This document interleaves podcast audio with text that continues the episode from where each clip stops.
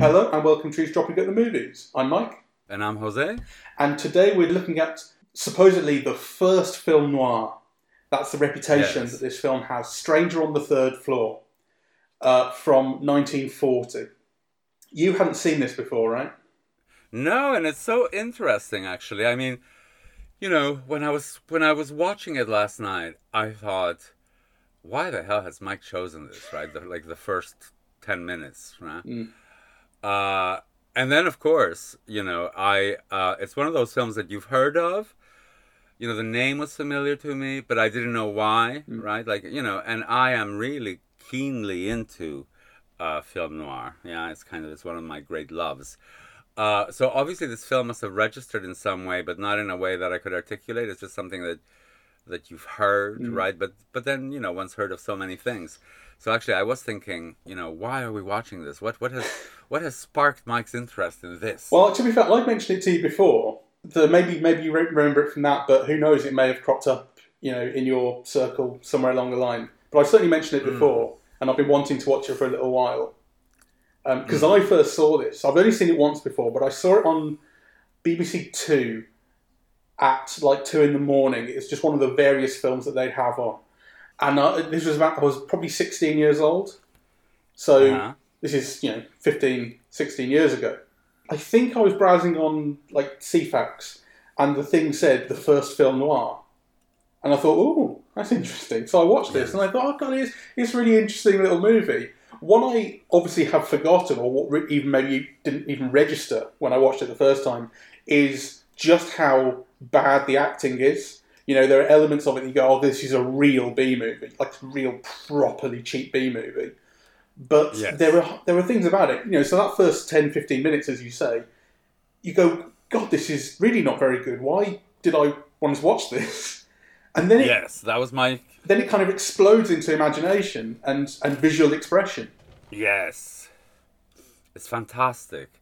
You know, it becomes something extraordinary. And actually, as you say, it's um you know, it seems very prosaic.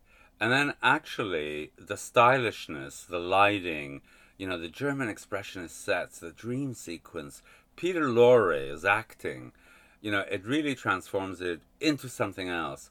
And um, you know, there's a there's a, um, a quite a famous producer at RKO in this period who's called Val Lewton. Yeah, he did Cat People and The Leopard Man and you know uh, what is it? I Walk with a Zombie. All those films which were made on really really tiny budgets, right? And which most of their power comes from this oneiric dream, fear, you know, and then this this lighting, right? Uh, and actually, it's, it's also a precursor to that. Yeah, that kind of you you can see how that kind of thing develops at this particular studio, RKO, in watching this film. Um, so, and I read a little bit on it kind of yesterday because you know I had one of those uh, light bulb moments, right, where you think this is crap, this is fantastic. What is it?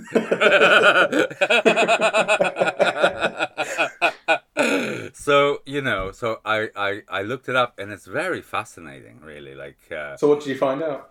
well, I found out that the final screenplay, uncredited, was written by Nathanael West. Yeah. Uh, you know, kind of one of the great American novelists, and he, I think he did Day of the Locust and so on. Um, so that for me was interesting. I also found out that the director, Boris Ingster, who I'd never heard of before, you know, um, had been one of uh, the assistants to Sergei Einstein, Eisenstein, right? And actually, you could see how a lot of the cam- the camera setups, the angles, kind of really hark back to something like an Ivan the Terrible and so on, right? There, there is a kind of a connect, a visual connection uh, to the works of Sergei Eisenstein, which I, you know, uh, just realizing that makes sense. Um, you know, on a different level, Elisha Cook Jr., who is, you know, the young man who's accused of the murder at, at the beginning, right? Uh, I mean, you know, he's one of the great figures of film noir, you know, kind of uh, uh, uh, makes, you know, a completely legendary appearance uh, uh, you know, playing a drum set, frenzied drum set in Phantom Lady. Um, and also, there's um, of interest two things really. First, uh, the the star, the female star, Margaret Tallichet, right? Who uh, this was a very brief career uh, for her as a as an actress because she uh, married William Wyler, yeah, the, the great director of Days of Our Lives and so on. So again, she was interesting to me because she's one of those figures that you just read about in the background. She's somebody's wife, yeah. Yeah. You know, so it was interesting to see her in action, so to speak, right? Uh, and she wasn't very good, but she was much better than the male star, yeah. Yeah, John McGuire. Yeah, and the last person uh, was Charles Halton, uh, who uh, played the Snoopy neighbor. Yes. Yeah, in the yeah. Yeah. Who you know who is a figure in all of this classic Hollywood cinema, and who I find particularly memorable in uh, Lubitsch's "To Be or Not to Be." Yeah. Right. He's the one who says, uh, you know, uh, Hitler should look like that. And the guy goes, but that is me. and he goes, well, then it should be different, right? you know, so he's one of those people who, who is instantly recognizable, yeah, across a whole uh, era of cinema. So that was like Yeah. kind of a pleasure uh, for me to see. Um, And he probably gives the best performance in this, I'd say. Yeah, I, I think he makes the biggest impression and he has the most. He has the. the, the or maybe Peter Lorre, but certainly no, Peter Lorre definitely. Charles Halton here, his character, Mr. Meng, has a. The whole thing about uh, the main character imagining he wants to kill him, or having said he wants to kill him, and then imagining it going very badly, that people take that seriously. Uh, you know, you kind of go, yeah, I, I understand why he wanted to kill him. I hate this guy too, you know. I felt it. he's brilliant but peter lorre to me is a genius. You know like uh, of film acting i mean really he, he just is you know uh, so and it's very interesting to see him in this because he's got a tiny role really you know. Um, so he's got very few scenes. He makes them all count really. You know you can tell he's a murderer from the beginning but actually you get a whole sense of him you know. I mean he's sympathetic as well right you know and he's stylish instantly memorable he just does a few gestures really you know uh, but he conveys so much so much threat and also so much reasons for the threat yeah you you know Yeah. i mean he's he is playing somebody who's escaped from an insane asylum Yeah. right Very cheap type kind of storytelling, but he imbues it with something a little deeper. Yeah, deeper and also kind of I don't know more beautiful really because you know there is kind of like um, a certain beauty to the way that his face captures the light, right? Which is not beauty, you know, in a safe sense. I mean, you know, it's not it's not necessarily attractive. Yeah, it's not sexy, but there is a kind of there's something very beautiful in what he does and what you know how he looks and and his voice. Yeah, it kind of you know it conjures up things. Really. Yeah. Uh, so maybe I'll just say what the plot is, um, roughly speaking, and you know I will spoil it, but this is a film that's 80 years old now. Um, interestingly, it's only 60 minutes long or so, so it's a film that really doesn't outstay its welcome, and you feel, I mean, to me, the, the length feels so appropriate. Like it doesn't need to do anything else; it's kind of stripped down. Um, So uh, John McGuire plays this guy Michael, who is a reporter, and he's a star witness at this trial of uh, murder. The guy on trial for murder is Elisha Cook Jr. And I mean, to be fair, there are things about that that don't actually make sense to me. Like, like he- gets this raise at the start of twelve dollars a month, which means that he can move in with his wife, or, or he's, he's going to marry her. Um, but it's like, but how, how is he? How is he getting a rise for raise for being a star witness? That's not his job. But you know, No, it's not. He's not getting the rights for that. It's because he got a byline covering the story for the paper. yeah, but it's like it's his own story, isn't it? Because he's the witness. Well, It's kind of- he's a witness It's sort of silly. No, no, I, no. I think the film makes it clear he's a witness to the story that he covered and got a byline for. So he's getting a raise because he now is a reporter with a byline, but he also happens to be a witness to the event because he was reporting on it and happened to be there. Hmm. So I don't know because the story because the newspaper headline that he has the byline under is reporter is star witness at this trial. You know, so it doesn't Yeah. make much sense. I mean, there, there's a lot of very heavy, clunky expositional dialogue and things being set up early on. You know, with people basically Yeah. saying, "You're my wife, and I love you, and we're going to move in together," and you know, so a lot of that is incredibly clunky. Um, and the the kind of crux of this trial is that he saw Elisha Cook Jr. over the dead body of the guy who runs this cafe, but he didn't actually see him kill him. But what he did, what he does know is that uh, recently, prior to that, he'd heard Elisha Cook Jr. say he had no money to pay for a meal, and then he said, "You wouldn't make me pay if I had a gun in your ribs." Right, and that line is kind of that's pounced upon by the jury, and that is the reason that this guy's going to get convicted. And so, kind of racked by guilt, uh, he goes home that night. Michael goes home that night and just starts thinking in his head, you know, was that the right thing to do? Also, racked by guilt and also the the concerns of his girlfriend. He says this is the right thing to do, and he goes into this sort of dream sequence slash imagined vision sort of. He's just worried, and the film goes into his psyche and starts imagining, oh my god, what if this happened to me? What if the next door neighbour, who I don't like very much, died, and then people jumped on things that I'd said about wanting to kill him? You know, this could happen to me. And then it turns out he has been killed. Oh my god.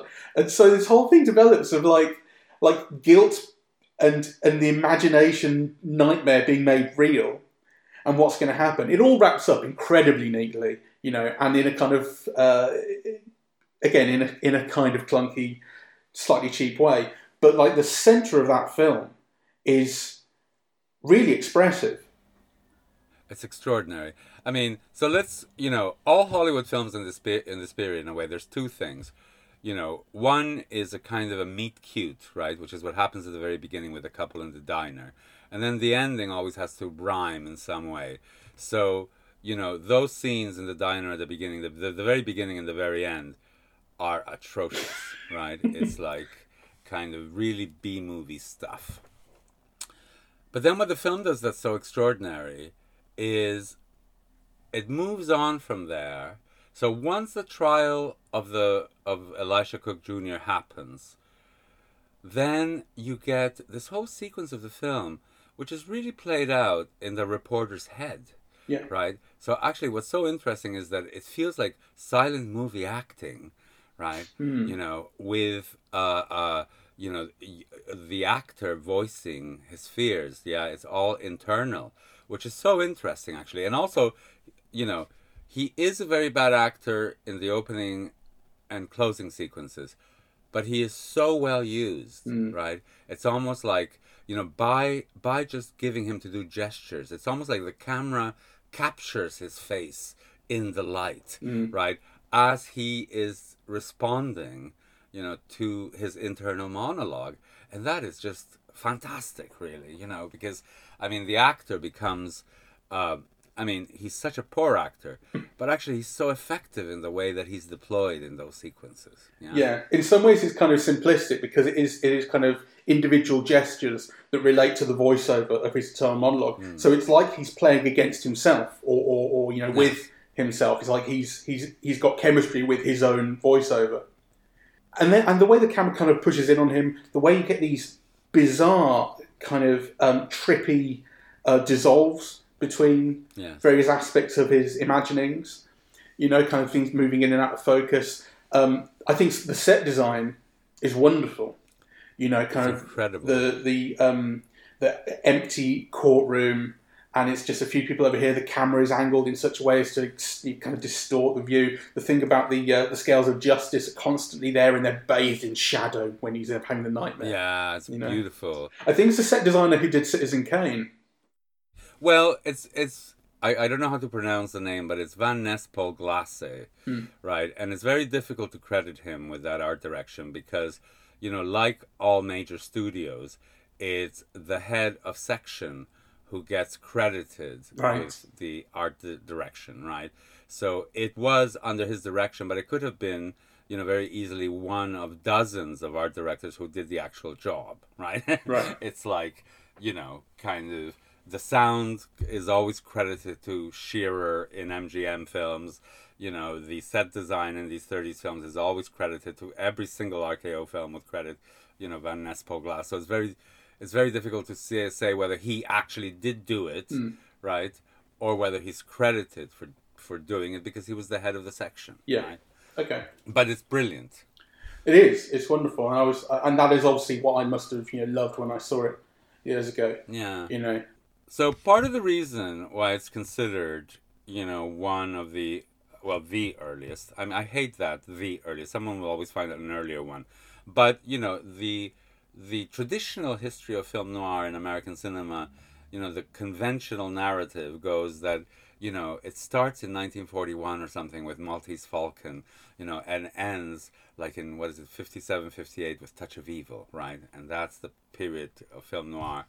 Uh, and actually this first of all disrupts the narrative which is you know not a very brilliant narrative anyway really i mean i do think um, you know that the post-war films of the late 40s do have a very different look vibe thematics. Yeah it's kind of you know those films that i've been seeing Criss Cross and you know uh, um, all those Burt, brute force you know all those burt lancaster films of the late 40s have a really kind of particular post-war kind of um, thematic look, energy, right? Anger, yeah, like the fears are different. It's often soldiers coming back with what we would now call post-traumatic stress syndrome. Um, so, so there's difference, but actually, kind of visually, yeah, and in terms of things like, you know, uh, I mean, the world being a dark place you know, one of which of dangerous desires, you know, the, uh, a world of shadows in which there's no justice, you know, or which justice is unreliable. Uh, you know, all of those things are very much in this film. Yeah, I mean, simple things, and I think it's worth underlining. Things that seem very simple to us today would be erotically charged in a completely different way in 1940 you know before the pill before the women's movement i mean you know the margaret tallichet character going up to her boyfriend's flat Mm. and removing the stockings right yeah that would have a whole different set of connotations it would evoke more powerfully Mm. kind of you know certain desires i mean you know uh, I mean, we're used now to seeing kind of you know people naked and you know in all kinds of sexual positions, but not at this time. Yeah. Uh, so so those things. I mean, the film is also very much. It has a sexual component. Yeah. hmm Uh, and it has a social critique. You know, I, I think this film, for example, unlike the 1940s films, you really feel Depression era America, right? You know, you you. I mean, here is a star reporter with a byline, right? And he can only live in a rooming house, you know, with other people. Yeah, in a really cheap place where you hear noise everywhere in a terrible neighborhood, right? The the woman who is an executive secretary by the looks of it, yeah, has to share a bedroom with you know at least three other people or whatever. You see beds arrayed in the same room, right? So you know you really get a sense of Depression era America where things are scarce and people don't have work, and even people with work have very minimal material lives. Yeah, kind of you know they don't have a lot of money. Yeah, well, the, um, the the character who's on trial in the first place is like he comes in. I've made five dollars this week. I can pay you. You know, I had some work. Yes. So so I kind of I I loved all of that, and of course, the dream sequence has to be one of the best dream sequences in the history of American cinema. Oh, you think so? I do think so. Those are big, big words. Yes. Well, you know, I think. Um, my God, every single image in that is so powerful. Like, you know, that image of the court reading a newspaper where it says murder, murder, murder, right? And then the image of blind justice again in the shadows, right? I mean, that is absolutely brilliant, really. Yeah. Yeah, they're Um, wonderful. It's almost like there are elements of kind of cartoon in there, but in the best way. In the way that like a newspaper cartoon will make something, uh, you know, make make a theme or an idea so obvious through a very through through a very kind of uh, feels like an overdone image. You know, there's elements of that in there, but it's there. but I mean that in the. It sounds like such an insult that, but I mean it in the best way. It's so expressive, and it really works. Yes. And you just feel everything this guy's feeling through this nightmare. Yes. Also, um, I haven't caught. Let's see who the cinematographer is, because the lighting is incredibly beautiful. Uh, it's Nicholas uh, Musuraca. okay. I've never heard of him. Let me just quickly Um, look him up. He was born in Italy. Uh, he did a lot of Val Lewton B movies. Ah, okay, that makes sense. Uh, he's got an awful lot of credits. I mean, I can't. I wouldn't necessarily Okay. be able to pick one one out. But um, Which Val Lewton films has he done? let me just quickly. I can do an, I can do a common cast search on IMDb, so I can see what they collaborated on. Um, Okay. Well, while you do that, do you mind if I just refill my cup of coffee? Of course, yeah.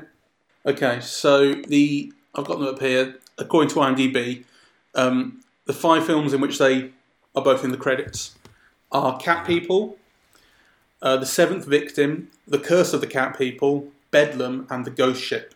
Okay, fantastic. Yeah, so it makes sense. Yeah, this kind of connection to Val Lewton's B unit production, you know, that has become for famous for having a particular style, even though, you know, it was different directors kind of contributed to it. You know, Mark Robson, Jacques Tourneur is the most famous of them. He did the most famous ones. But you know, if they share the cinematographer, then actually this film then also connects to all of that, which is also noir. Yeah. Uh, and actually, this film is so interesting because it kind of touches on all of these interconnecting genres that often have a film noir style or look. Yeah. So the crime film, the detective film, the horror film, yeah, through the figure of, of Peter Lorre.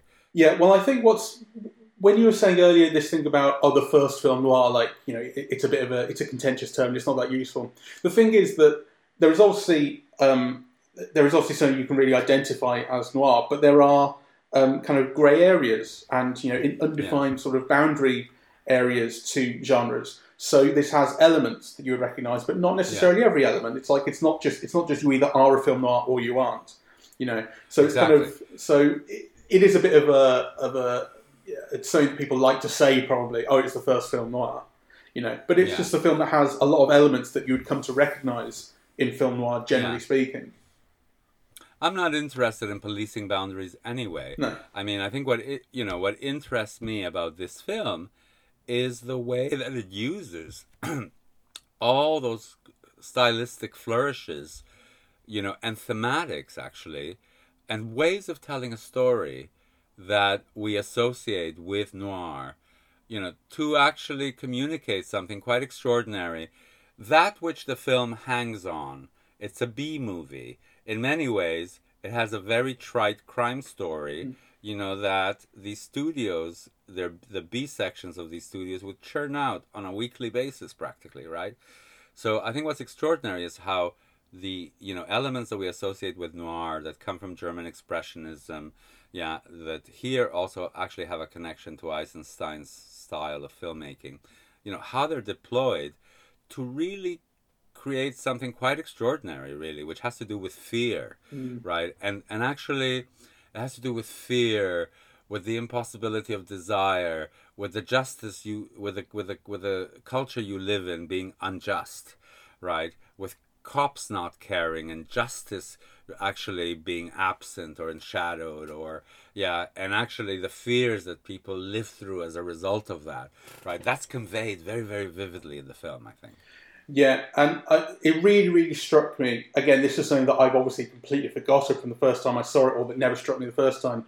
But what struck me so much this time is um, the way that the injustice, or, or the, the kind of the yeah injustice, injustice and unprofessionalism of the justice system here is again kind of a cartoon. It's very exaggerated to the point where I was laughing, and I think it's maybe it's not intended to be a joke or funny, but like I don't think I was laughing at the film. I was kind of with it, you know. So the thing about the judge in the trial falling asleep, the lawyer needing to get his attention, the juror falls asleep, and then they have to wake up the judge to get the juror's attention. You know, that's like it's a comic setup, right? And and it happens again later on. And all, the the cop, um, the for the second murder, the murder of Mister Meng, um, you know, the journalist kind of calls the police and gets their attention, and he says, "Well, this, this, and this," and the police and the police officer goes, "Yeah, yeah, I guess that's a lead. Um, you know, maybe we'll follow it up." And he does like a wink, like he finds it a joke, you know. So, and that's something that Yes. that I don't think I've really seen elsewhere. Like that's to treat it as a joke rather than something that's dramatic and and you know, uh, unjust. To be a joke and unjust f- feels more unjust. You know, Yes. like they know how unseriously they're taking this. Yes, I mean it's like you say, it's done for laughs, but actually it ends up being a very coruscating critique, yeah, of the American justice system, yeah, and actually, you know, also not you, you get the feeling from the film that you know these cops have a lot to do with and they don't care and it's just criminals anyway. You know, and who cares if the wrong man gets sent to the chair? It happens all the time, right? Yeah. Which actually is what we know, Yeah. but which we never see or we rarely see in American cinema, particularly of this period. Yeah. And, and really, like the, the journalist's nightmare is about going, oh my god, it could happen to me. It's like that kind of Yeah, like, like that privilege thing of going, oh, it's fine, it happens to other people, and then going, oh my god, what if I'm like other people and I'm part of the same system? You know, Exactly. and that's the There's entire... a lovely replay. There's a lovely replay of that because the girlfriend berates him for maybe, you know, getting the wrong person sentenced, Yes. right? And he's going to the chair. You know, and he says, oh, what can I do about it? Blah, blah, blah. It's almost, you know, it's not my, yeah. And then, of course, it happens to him. That's the thing, right? exactly. You know, and actually, I, I do think that that doubling up of that makes it quite powerful. It could happen to anybody, right? Yeah. It happens to a journalist with a byline, like you know, uh, uh, wrongly, you know, wrongly accused, yeah, maybe wrongly sentenced, and nobody will care, right? Yeah, exactly. There's a feeling of like once you're in the dock, you are going to go to prison and be executed. Probably, like that's just the way it is. And the thing about and, and it all comes from that um, from that thing of that when he tells the court in the in the, the, the younger guy's trial, when he tells the court, um, oh, he said as a joke, oh, I could kill you, basically.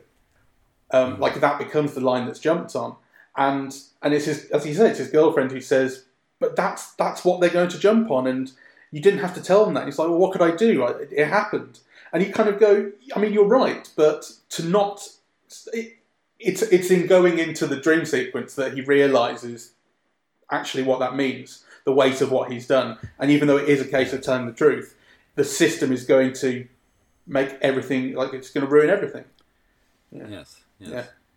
Um, let's talk about Peter Lorre because you know I do think um, he's ex- he's he's extraordinary. I mean, I love him in almost everything, but he is particularly well deployed in this. Yeah, so um, I don't know if you know, but he became famous playing a child murderer in M. I don't know if you've ever seen. I've never seen him, but I know that's what made him famous. Yeah. It's an extraordinary film. It's like one of the great masterpieces of the cinema. You know, and then it's interesting because he did have a kind of a starring career, yeah. So, you know, he appeared in a couple of Hitchcock films in England. I think was it The Man Who Knew Too Much? Uh, I forget now. Yes, it was 1934.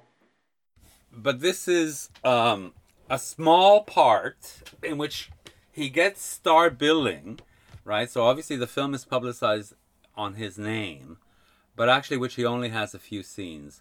And I do think that, you know, first of all, for anybody who's seen M, his presence at the beginning just brings up that, you know, you know, if he's not a child molester, he's something. He's something else wrong, right? Like, in this film, yeah. Uh, and and then the way that he's shot. I mean, you know, there are scenes in the stairs, right, where you know, so he is the stranger at the top of the stairs, and you know, there are scenes where the hero sees him, and the camera just goes into these extraordinary huge close-ups of his face right? Uh, you know which are very powerful very striking. Yeah so it's not just his performance. Um, you know the camera is always putting attention on him through the lighting and so on. Yeah but he makes an incredibly vivid impression with very few gestures like you know? Uh, uh, and and and playing with and to the camera. I think it's a, it's really, you know, to me, he's one of the great things in this movie. Really, like, you know, the the the dream sequence, the way the voiceover falls on the hero's face, the interaction with that, and the way that it's lit, and Peter Lorre are absolutely, yeah, uh, incredible moments. Yeah, and as you say, that sense of threat when he is kind of uh, when he's kind of made real, and he's um, with the girlfriend at the end, and she has caught him, identified him, Yeah. doesn't want to let him go, but then somebody sort of or gradually starts to realise that she is in trouble, you know, because he starts to see through her lie, and uh, it, it does get quite, um, it does get quite scary for her, and it's his And presence. creepy. Yeah, Yeah. I mean, there's a creepiness that he brings, right? Because on the one hand, he's very short and he's very slight, right? So that he can evoke a physical threat that's so powerful, right? Mm-hmm. You know, it's really quite something. And, I- and actually, it has a lot to do with, you know, evoking a kind of creepiness, yeah? You know, that he's capable of going into, you know, sordid directions that, you know, ordinary people can't dream up. Mm-hmm. yeah, yeah. Yeah. But that he might have done yesterday to someone else, right? Yeah, exactly. yeah. And it's his voice as well. You know, you can't underestimate. yes. Oh, and Peter Yes. Lorre. That's his voice. But he also makes him sympathetic in some ways, right? So Completely, the low way of speaking, you know, the thing about the dog, the moment with the dog. Mhm. Yeah, it is kind of, I think, a, a, a truly extraordinary performance and an incredibly vivid presence, you know, that's that's very strikingly filmed. Yeah, it's And it's in the way he's written as well. You know, in a minor. It's it's in the it's in the I'm not going back there. You know, and again, Yeah. he, he makes he makes as much of it as there is to make of it, but it's in there. You know, the, the idea of um, obviously this guy's a murderer, and you know that, and you don't you, you can only have sort of limited sympathy for him, I suppose, or the film only gives you space for so much sympathy for him. But you understand sort of you understand the pain. You know, he has a kind of pain in him. You understand why he doesn't want to go back to where he's been, and so when he dies at the end, um, you kind of feel like that is probably the best outcome for this guy. For sure, right? And also, he says he doesn't want to go back you know, Exactly. to the asylum. Um, I also, you know, I really disliked um, the coda, the beginning and the end, yeah, in the diner, Mhm. but but it it also evokes very interesting things. As I said, there is a whole critique of depression America involved in that, right? So at the end, you know, they have this exchange of dialogue where it says, well, basically, we won't be eating here anymore because we're getting married, right? Mhm. Yeah. So we'll, you know, my wife will be some cheesy dialogue about the wife now cooking his meals. But you also get a sense, actually, that they have been living in places that have no cooking facilities, that they don't have a stove, that they're forced to eat out, you know, in cheap, really cheap places that probably cumulatively add to a very expensive way of eating because they can't afford a place that has cooking facilities, right? Mm. So the film is also full of little suggestions like that, you know, that are cumulative. Though obviously nothing compares, you know, to that extraordinary dream sequence. Yeah Yeah, which actually I find it very difficult to talk about now because it, it almost feels like something you should look at over and over again and study somehow. It's so rich, yeah, yeah, and kind of um, evocative. I, I really do think, you know, certainly I've only seen this film once, but certainly on a first viewing, I do think it is one of the great dream sequences that I've ever seen, actually. I'm glad you think so. I mean, it's interesting because when I was watching it, I was because I basically remembered the dream sequence. I mean, not not image for image, but I remembered that that's what it was, and it was there. Um, I was noticing all the things that were below my expectations from what I'd remembered of how good this film was. Ah. The acting and the writing and being clunky and so on and so forth. So I was going, oh god, maybe Jose ain't going to like this, you know, because I'm not liking it all that much in some ways Ah, you know, which, like I say, then he got back to the dream sequence and I thought, oh, this is good.